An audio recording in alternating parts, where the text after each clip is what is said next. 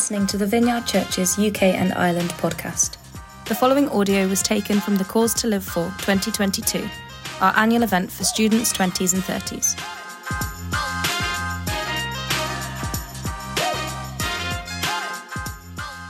So, um, if you were in the earlier session, you, you heard me unpack. I was, I was not raised in a vineyard context. It was very foreign to me, particularly the prayer stuff.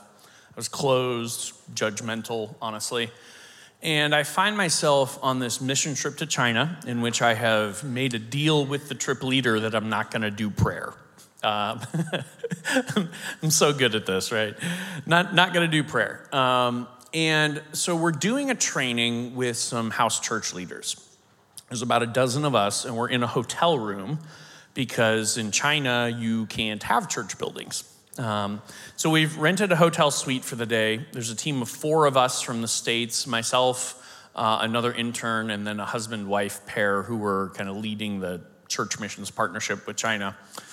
And um, about 12, 12 of the leaders. And we're making our way through the teaching, um, you know, Q and A, typical training. This is the if you've been through it, this is that sort of like introductory five-step prayer model training that you know many vineyard churches do. Maybe not every single one or whatever, but we get to the first time where we're gonna stop and listen, and and we're gonna ask the word or ask the Lord for, I suppose, words of knowledge would be what we would call them to set up prayer uh, moments. And so the team leader sets a timer on her phone says, We're going to take three minutes and we're all going to listen and then we'll see if God says anything to any of us. So timer's off and going. And I'm just sitting there, honestly, twiddling my thumbs because I'm like, I made the deal. This, I'm not doing this. This isn't my thing. And while I'm sitting there, I notice maybe a minute in, I notice my left forearm starts feeling really strange. And I kind of just first dismiss it, but then I realize as time goes on, I'm like, I am feeling, like physically feeling something in my left forearm. And, and it's really weird. It feels like it's getting more pronounced. And as I pay attention to it, I realize it's like right, right about here in terms of height, but it's on the inside of my arm. It's like between the bones, like on the inside. And I'm like, I didn't even know I could feel the inside of my arm. That's really strange. And, and so I kind of get, uh, you know, scientist by training, I sort of get curious, you know? And so I'm kind of trying to, I'm like trying to move it around, see if I can make it go away, you know, and, and all of this. And, and, and so I'm in that space, and then the timer goes off, and team leader goes, Hey, um, anybody hear anything? And I didn't really think, think much about it, but I was so caught up with whatever was happening with my arm that I'm just kind of like, Oh, I don't know, left forearm? And one of the um, women who was there for the training, um, the, the, the team there, she goes, Oh, that's me, for sure. I sprained my wrist six months ago. It never healed right, and the doctors don't know why. They don't understand what's going on. Well, I, being a physicist, I have processed Holy Spirit ministry very differently than most people up until this point, right? So, like, I've been in a lot of rooms this size where somebody's like, okay, who has arthritis? You know, we're gonna pray for arthritis right now. Now, I'm not saying that that couldn't be God speaking, but what I am saying is when you're a skeptical physicist, I look at a room this size and I go, okay, well, let's see. In this age range, I would estimate there's one in 15 people that have arthritis in some way, shape, or form, maybe an athletic injury or something in the family, whatever. So I look at this and I go, mm, there's probably, there's probably 15 people in this room with arthritis, just statistically, right? So I've been in tons of rooms where I've seen stuff and people respond, but I've not seen a lot that has kind of bent the, the space of what, what probability would predict. Um, and again, it's not to say that it's not God. I'm just saying when you're skeptical, you're looking for reasons for it not to be true. You know, I wasn't, I wasn't overly convinced. So anyway, I'm in this room. This woman responds to left wrist, and I get really interested because as a physicist, I'm like, hmm, left wrist injury. And I start trying to like do the math a little bit in my head. Like, how many people do I know that have a left wrist injury? That's definitely not very common. I'm like, the odds, maybe like one in a hundred, maybe one in 200. You know, I'm trying to kind of crunch those numbers in my head because we've got 12 people there. And a left wrist injury for 12 people, I know is not terribly common. Meanwhile, the team leader is, is giving some instructions, but it's all in Chinese, so I don't understand it. So what I'm hearing is like da da da da da putty, da da da putty, da da da da da putty, you know? And I'm just thinking, I don't know, she's telling him how I got the word of knowledge or something. You know, I don't know what she's doing. But she finishes up and she turns to me and she goes, Okay, Putty, you got the word of knowledge, so you get to lead the prayer. And, and I was like, oh, I forgot that's what they do in the vineyard. Like, I, I, I should have known that, you know, like, ah. Oh. So I go, all right, what do I do here? Do I, do I pass on this? And China's a, a very high, uh, what's called shame honor culture. So if I, I know that if I like dishonor the team leader in front of the other people there, like that is a really bad no-no in that culture. So I'm like, I can't do that. I can't just like weasel my way out of that. And so I just decide, I'm like, I I can go through the motions. Like I've seen other people go through the motions. Like it's it's not that hard to, you know, to do that. And so I just decide, I'm like, I guess I don't know what else to do. Sure, I'll just kind of fake it. And so the woman comes up, and I, and I do the thing that I've seen people do. You know, I walk there, ask her a couple of questions so that she thinks I like her or something, and ask for permission to put my hand on her shoulder. Um, and then I say, Come, Holy Spirit. And um, when, that, when I do that, it's like the whole room goes in slow motion. I've got, I'm here, she's here, our translator is here, the three of us are standing like this, and the rest of the room's in a circle all around us watching. I say, Come, Holy Spirit, and I feel something come through the ceiling of the, of the room, and it slams on this lady, not like in a gentle way, like with the force of a waterfall. And so she's not like, you know, like sometimes we see them it's like, ah, oh, like I just feel peaceful in God's presence. That's not what happens. She's standing, and then instantly she buckles and she doesn't drop forward or backward. It's faster than that. She crumples poof, straight down. And so she goes, poof, she starts dropping, and my hand's on her shoulder, and I'm like watching her drop down. I'm like, this is weird. And then I hear around me, I'm, I'm looking at her, so I'm not seeing this, but I hear around me this collective like gasp. And then I hear dump, dump, dump, dump. And the room just poof, goes off. She hits the ground. By the time she's down on the ground, I'm looking around, I'm like, what on earth is happening? Like, that person is crying, that person is vibrating. I don't know why there's so much snot over there. And I hear this noise over my shoulder. I turn, I look, and, and back in the back corner of the room, there's a there's a, a young woman who is dry heaving into a trash can. And I'm like, I don't know what that is, but that doesn't look good. I don't think I like that. And my attention comes back here and the, the woman that I'm praying for, she's now like on the ground, kind of roughly cross legged. And she's like saying all kinds of weird things, but I don't understand any of it because it's Chinese, right? So I'm like, and she's like saying all kinds of stuff, and I'm like, she's acting weird. This is strange. So I say to the team leader, I said, like, can you translate for me, like what she's saying right now? And the translator goes, she goes, she just like she's trying to interact with her. She just looks at me, she goes, It's a demon, and turns right back. and, and I'm like, um, um, What's a demon? And she goes, She's manifesting a demon right now. And I went, Oh my gosh, I have no idea. Like, you know? So I start racking my brain. And in the States, there's this thing called Awana. Do you guys do Awana here? Is that a thing? Okay, I'll explain Awana to you real quick. It's about the best thing the American church ever came up with, okay? You drop your kids off at church, they get bribed to memorize Bible verses with candy. You run them around the gym to get the energy out, and then you send them home to mom and dad. And so it's like a win win. The parents get a night off, the kids get candy, they memorize the Bible. This is what you do when you're a Baptist growing up. So I start in my mind going through all the Bible that I've tucked away because I'm like, okay, the only thing I can think of about demons, and like I've, I've not been trained to do this, right? So I'm like, I know Jesus cast out demons. So, like, okay, what did he do?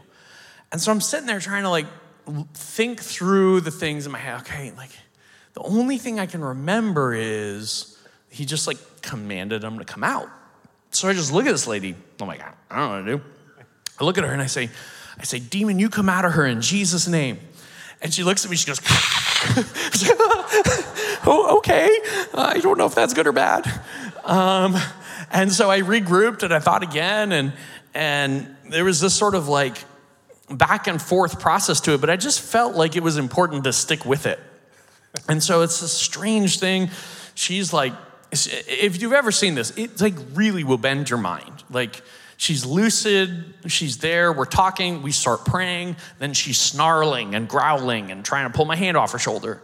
And then she's back to normal again, and then she's snarling again, you know? And it goes back and forth like this for a long time, like more than 45 minutes. Long time. Um, but as a good Baptist, there's one thing I know, and this that demon is not bigger than Jesus. So I'm like, that thing is not going to win. I don't know what this looks like. I'm not giving up till, till Jesus wins here. And so about 45 minutes later, she kind of shudders and starts talking in Chinese. And, and I'm like, something just happened. What happened? And so the translator says, it left. And I said, what left? Like, let's be real specific here. like, what left? She goes, every day that I wake up, I feel this dark cloud over my life. And it doesn't come and go. Yeah. It's there every day, and it's been there for years. And she said, It just left. It's gone. And I thought, okay, I don't really know what we're looking for, but that sounds really good. I think that might, we might be looking for that. And so then I said, okay, well, this is this is Putty's internal monologue. I thought it was your stupid wrist that got us in this problem in the first place. So, what about your wrist? And she rolls her wrist around and she goes, feels good. Like I think I think I'm healed. And so she gets up off the floor, and I get up off the floor, and eventually everybody else gets up off the floor, and there's like a million questions. Everyone's like, How did you know? And what about this? And how did you know how to do that? And I'm like, Guys, you have no idea. Like, I don't even know if I believe what just happened. Like, I'm, I'm totally, I'm totally into this. And believe it or not, that afternoon, that gal back there who was dry heaving in the trash can, we wind up driving a demon out of her. Yeah. She has an open vision. God calls her to be a missionary. I mean, it was like crazy afternoon. So for me, this was like, that was my experience of going from this is all fake to, oh, there's something real here. Um, now, I came back with a lot of questions. I was confused. Like, why was it that messy? Did it have to be that messy? Like, do they have to snarl at you? You know, like, I, I, there was a lot in the packaging I didn't understand that confused me. Yeah. And I, I, mean, I gotta be honest, there's a lot that God does that the packaging of it can still confuse me. Like, He's different than me, right? Um, but I, I did know beyond the shadow of a doubt, I was like, that lady's life changed more in an hour yeah. than I've ever seen anyone else's life change.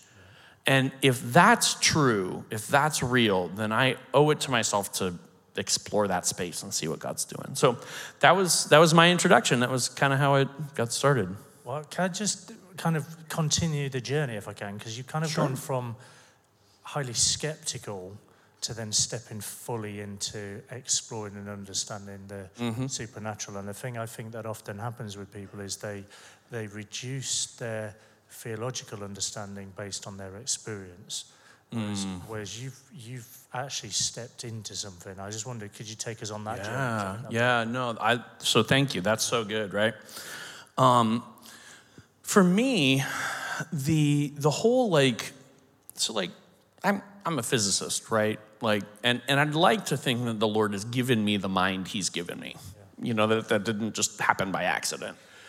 And and so before before meeting this Holy Spirit, this dramatic Holy Spirit encounter, I I was never like, okay, none of this could possibly be real. But somehow there was this messaging that I don't know if it's just in the culture, because I don't know if anybody ever like directly told me this, but there's this kind of this undertone that was like, well, just check your mind. Like it doesn't matter if you can understand it or not. Like just believe it. Yeah. And and that never worked for me. Like, I could never do that and be faithful to the person God made me. Now, some people maybe can. Like, for some people, like, it just, it doesn't matter so much. It's like, I don't need to understand it. I can just believe. That's awesome. Like, if that's where you're at, that's great. But I just knew for me, like, to do that would be to actually sell out on the person God made me. And, and I couldn't do that. And so, so anyway, I had this like this experience in China, and that makes me go, okay, there's there's certainly something real here. I don't know what it is. I'm confused, but there's something real. And so I, I've got to explore it. And for a while that actually had I had some tension with that because I was like, I don't know how this works. And I remember one time I had a, this is probably maybe two years in, I had a conversation with the Lord where I said, God, I don't get it. You're the one who gave me the brain I have. And if that brain makes it harder for me to be a good Christian, then this feels kind of unfair. Like, what gives? How is this supposed to work? And I remember, you know, from time to time, if I'm sure many of you have had experiences like this, like as we walk with the Lord over time, there will be times and moments where God speaks really clearly to us, and then there are many moments that don't feel quite that clear, right? But this happened to be one of those moments where it felt really clear. I just felt God speak crystal clear to me, and He said this Putty, I want you to think about Peter and I want you to think about Paul. I said, okay. He's like, what was Peter like? I'm like, well, I mean, he was kind of brash and impulsive, you know, act first, think later. He said, okay, what was Paul like? It's like, well, Paul was like university educated, thoughtful, spoke a bunch of languages, pretty articulate. And he said, okay, I needed Peter on the day of Pentecost. Because sometimes the Holy Spirit pours out and it's never happened before. And nobody knows what's going on. And you need someone who's going to step in and say, hey guys, this is that thing Joel talked about. This is Jesus. Maybe you should repent and follow him. I needed someone who wasn't going to get bogged down by thinking in that moment. He said, But how much of the New Testament did Peter write? I was like, Well, two books. He's like, Yeah, Peter wasn't very good at it. I needed Paul to write the New Testament. I needed someone educated. I needed someone who could work in a lot of different cultures. I needed, I needed someone who had that advanced, you know, linguistic and logic skill. I needed Peter to do Peter's job, and I needed Paul to do Paul's job. And it's not a matter of whether you've got a brain like this or not. Like, I'll use it all. Yeah. You just be you. Yeah. You be the person I've made you. You let me breathe on the person I've made you. And, and I'll use you the way that I use you. And oh, by the way, yeah, it took Paul longer to get there. Yeah. Like, how long did it take Peter to get there? Jesus goes, Come follow me. Peter's like, I'm in. Yeah. Takes him four seconds. Yeah. Meanwhile, Paul's persecuting Jesus, right? And then Jesus shows up, knocks him on the horse, then he disappears for 15 years to go think it over. You know, took Paul like a bunch of years. But then when he got there, God used all of it. Yeah. And so I would just say, like, we're all in different places with that. If you're a Peter, don't try and be a Paul. If you're a Paul, don't try and be a Peter. Try and be the person God made you. He will use it. Mm. And if it's taking more time than you'd like, he'll make it worth it. I don't think Paul at the end of his life was like, oh, it took too long to get ready. I don't, I don't think he felt that way at all. You be you. God wants to use you the way he made you. He made you that way on purpose. You, you, your design was not God's first accident. Yeah.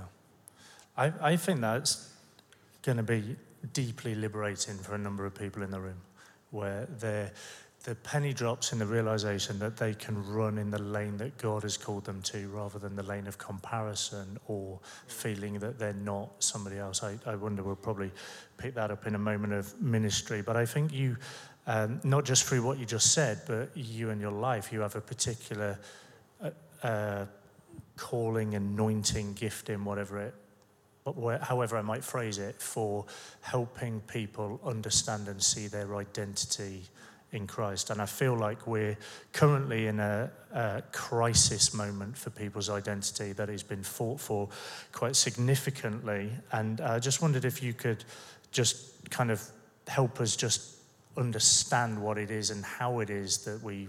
I mean, there's a massive question, but how you, you, you help us understand what our identity in Christ is. Sure, sure. Well, what I might do is I plan to make that basically the subject of the talk tonight. Beautiful. So maybe come back in two hours or whatever.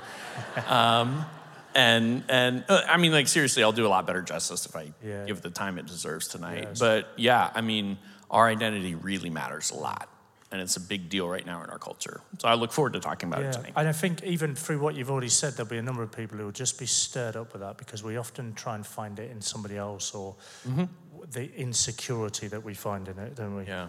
Um, let, let- well, let me ask you another question. I think there's there's a gathering of an age group here uh, today in the in the movement, and we're we're people who are trying to follow Jesus in a cultural moment that has shifted maybe from from what it was previously, even when we were last fully able to meet together. And there's trauma and there's pain, but also there's significant fertile ground for the Lord to move. And uh, what, are you, what are you seeing and sensing for some of the battles we're facing, but also the opportunities that that's presenting us? Absolutely. Um, so I I'm a millennial by generation. I would imagine we have millennials, and do you call them Gen Z here? Yeah. The Gen Z. I love that. That's awesome.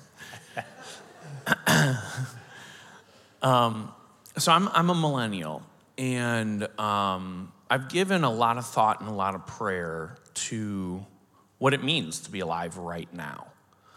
And the more I think about it, the more I am convinced that this is a really important moment. Yeah. This is a really important moment in a lot of ways. Um, so, all of us who are, who are in this room, we get to live in the moment when our culture is in flux in a way that does not happen all that often.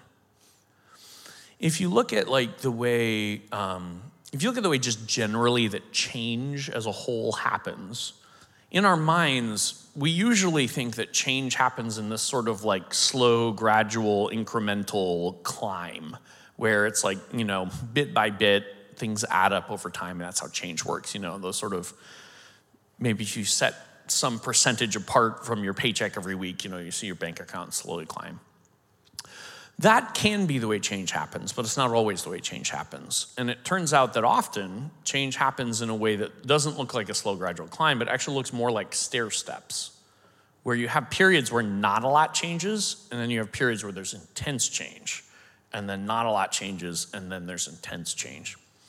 And if you try and back way up and you take like a thousand year view of Western society, it sure looks to me like the development of Western society is a stair step process. It's not a gradual climb. You look at times like the Renaissance, you look at times like the Industrial Revolution. What preceded them was periods of time where there wasn't a lot of change. And then you hit, you know, you've got the, the late Middle Ages, and then you hit the Renaissance, and everything starts changing. Politics is changing, arts is changing, mathematics is changing, science is changing, the new world is discovered. New, you know, capitalism layers are invented, feudal states move their way into nation states. Like everything changes. And then it kind of levels off, and that level of change isn't happening. And the same kind of thing happens in the Industrial Revolution as well. And there's many other instances and examples. I believe that for whatever reason, in our lifetime, we have experienced a plateau that has given way to a vertical rise.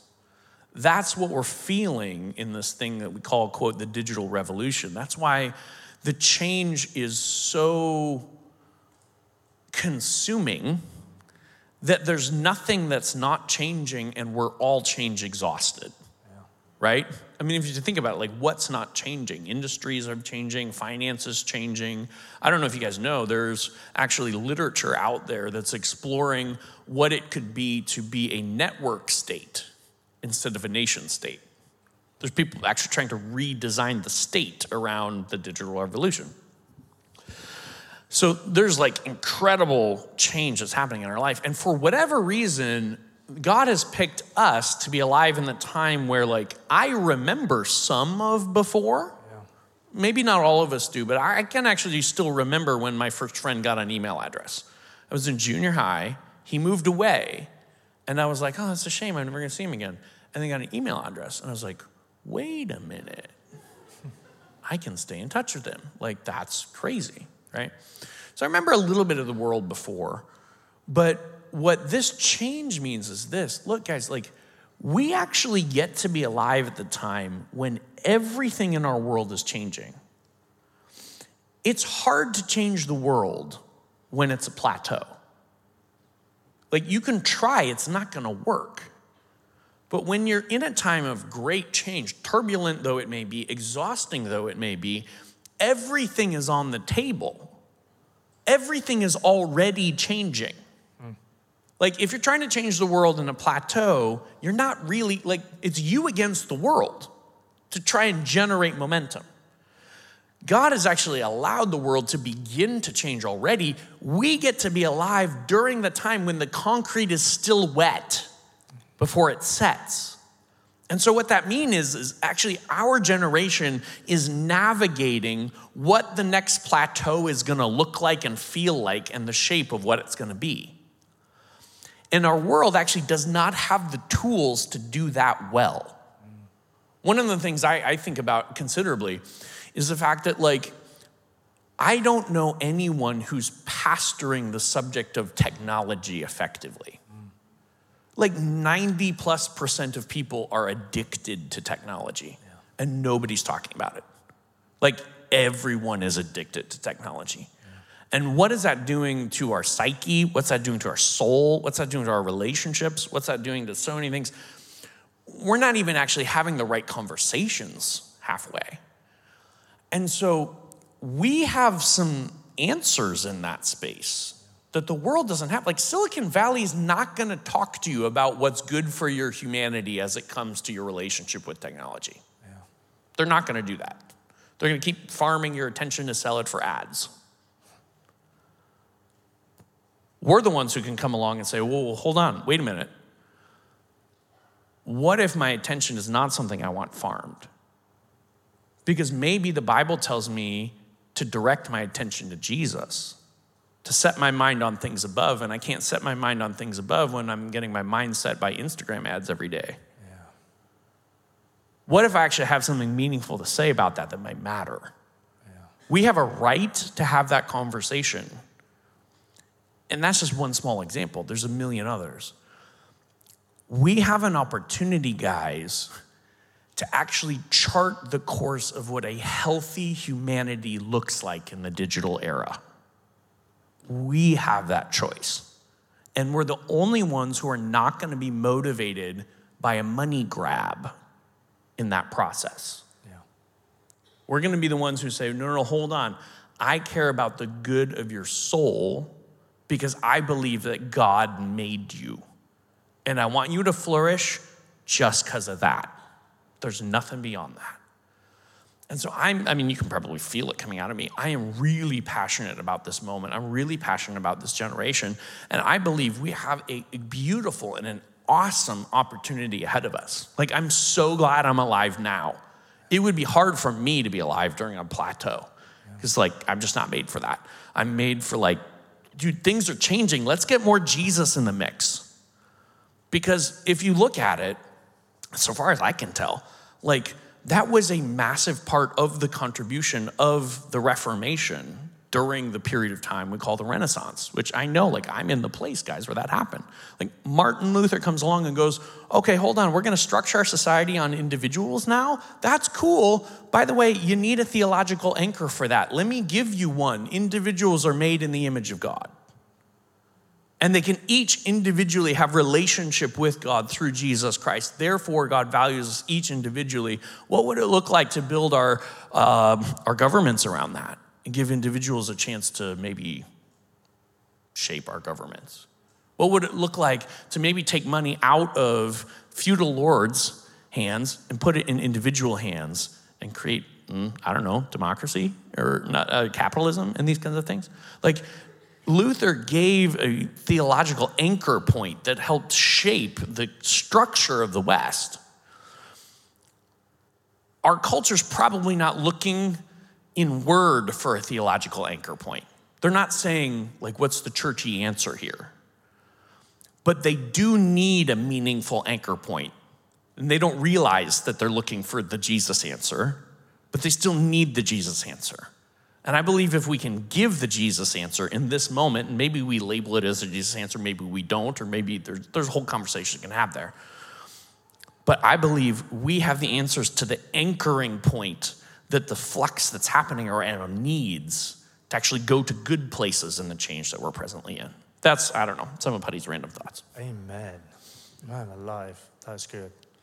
I need to rewind all of that. Um, just, uh, I've, I've, uh, just to bounce you on a little bit, I've heard you say that uh, millennials, Gen Z, experience the Holy Spirit in different ways to previous generations. And I, I guess I want to ask two questions. One is kind of how so, and the second one is what can we learn from the previous generations that we don't just want to dismiss or throw out? Sure. Yeah, that's a great question. I wonder what I was thinking when I said that. um, I mean, I think every every generation experiences God somewhat differently, right? And I think for us, you know, the shape that the world is heading toward in, in the stair step incline that it's in right now is a shape that is much more fluid it's much more decentralized and it's much more empowered on the whole than, than the previous shape. And there's good in that and there's bad in that. You know, it's, it's not like the old shape is the problem and the new shape's the answer. God's the answer, not the shape. Um, so there's good and there's bad in that. But one of the things that's very exciting to me personally is there there are a lot of ways that when the New Testament contemplates this thing that it calls the church, that it uses a lot of language that aligns with that new shape.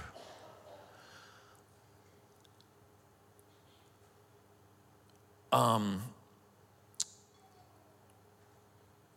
Paul talks about language when he's thinking about the way that the church is composed and interacts, he uses a lot of what I would call interdependent language. He says things like, you're an eye, you're an ear, you're a nose, you're a whatever. And he says, all together, you guys are something that none of you individually are. I think that's a really cool thought. Let me just leave that in, in the balance here. All together, you guys are something that none of you individually are. Yeah. He says, individually, you're parts of the body. Collectively, you're the body of Christ. There's a we in that that I think the church in the West has largely lost. We've lost God in the we. This was actually kind of part of what was negotiated in, in the Reformation that was like, you know, pendulum swings, I think.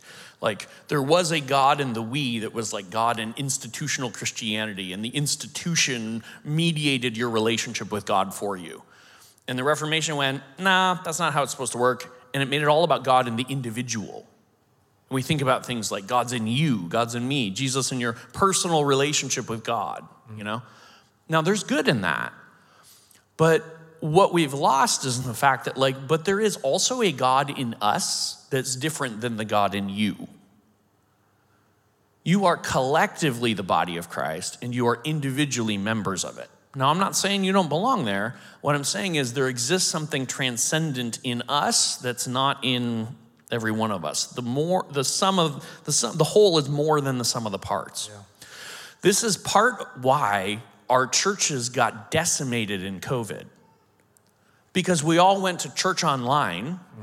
And then after, which we had to, then afterward, the whole conversation was about, like, well, why don't you come back to church? And everybody's like, why do I need to come back to church? I can watch the sermon on my pajamas at home. At least that was the conversation we had in the States. I don't know. I think it was probably the conversation in here, right? And, and here's what the answer nearly always was, and it pained me. It was this no, coming to church is good for you and you just don't know it. Okay, hold on. I, I'm not saying that that's not true, but we, we need to not let that conversation become like a, a, an economic conversation. Meaning, meaning this, that like we're now talking about what's functionally best for your life. No, I'll tell you the answer to that question. The answer to the question is this I, I need, you need, every believer needs to experience being part of the body of Christ. And you stream this thing at home, you are not with the ear and the eye and the nose in the room together.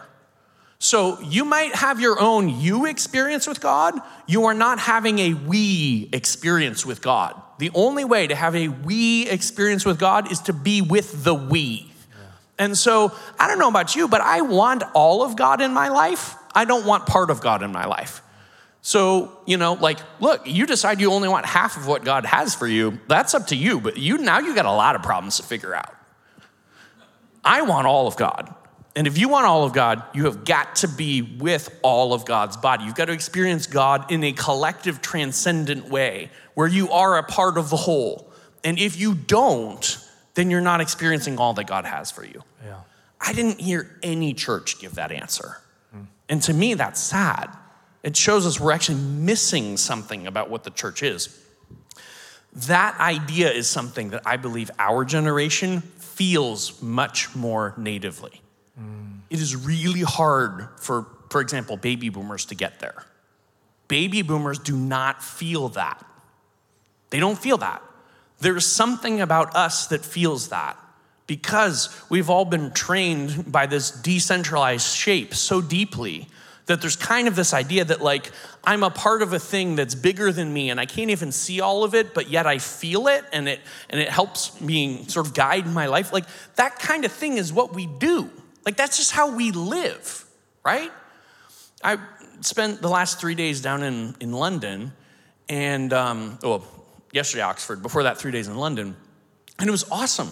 I just I spent like I spent the whole time like I'm like ah, I just need to figure out how to get there. Okay, this train, that train, this one, and it was like I didn't even need to know any of this because I can just plug into this beautiful system and I'm feeling the sort of flow of all of this and it's just guiding me. And I'm like I didn't have to come here with any plans. I didn't have to sort all this out. Like I'm just I'm in it living life because I I live in an integrated, connected way that integrated, connective way can be filled with the presence of God. And that's the thing that we have the opportunity to do is to figure out how do we be filled with the presence of God in that integrated connective space. We have a spiritual imagination for that that other generations it's just harder. That's what I'd love to see us figure out how to do. Man, that's good.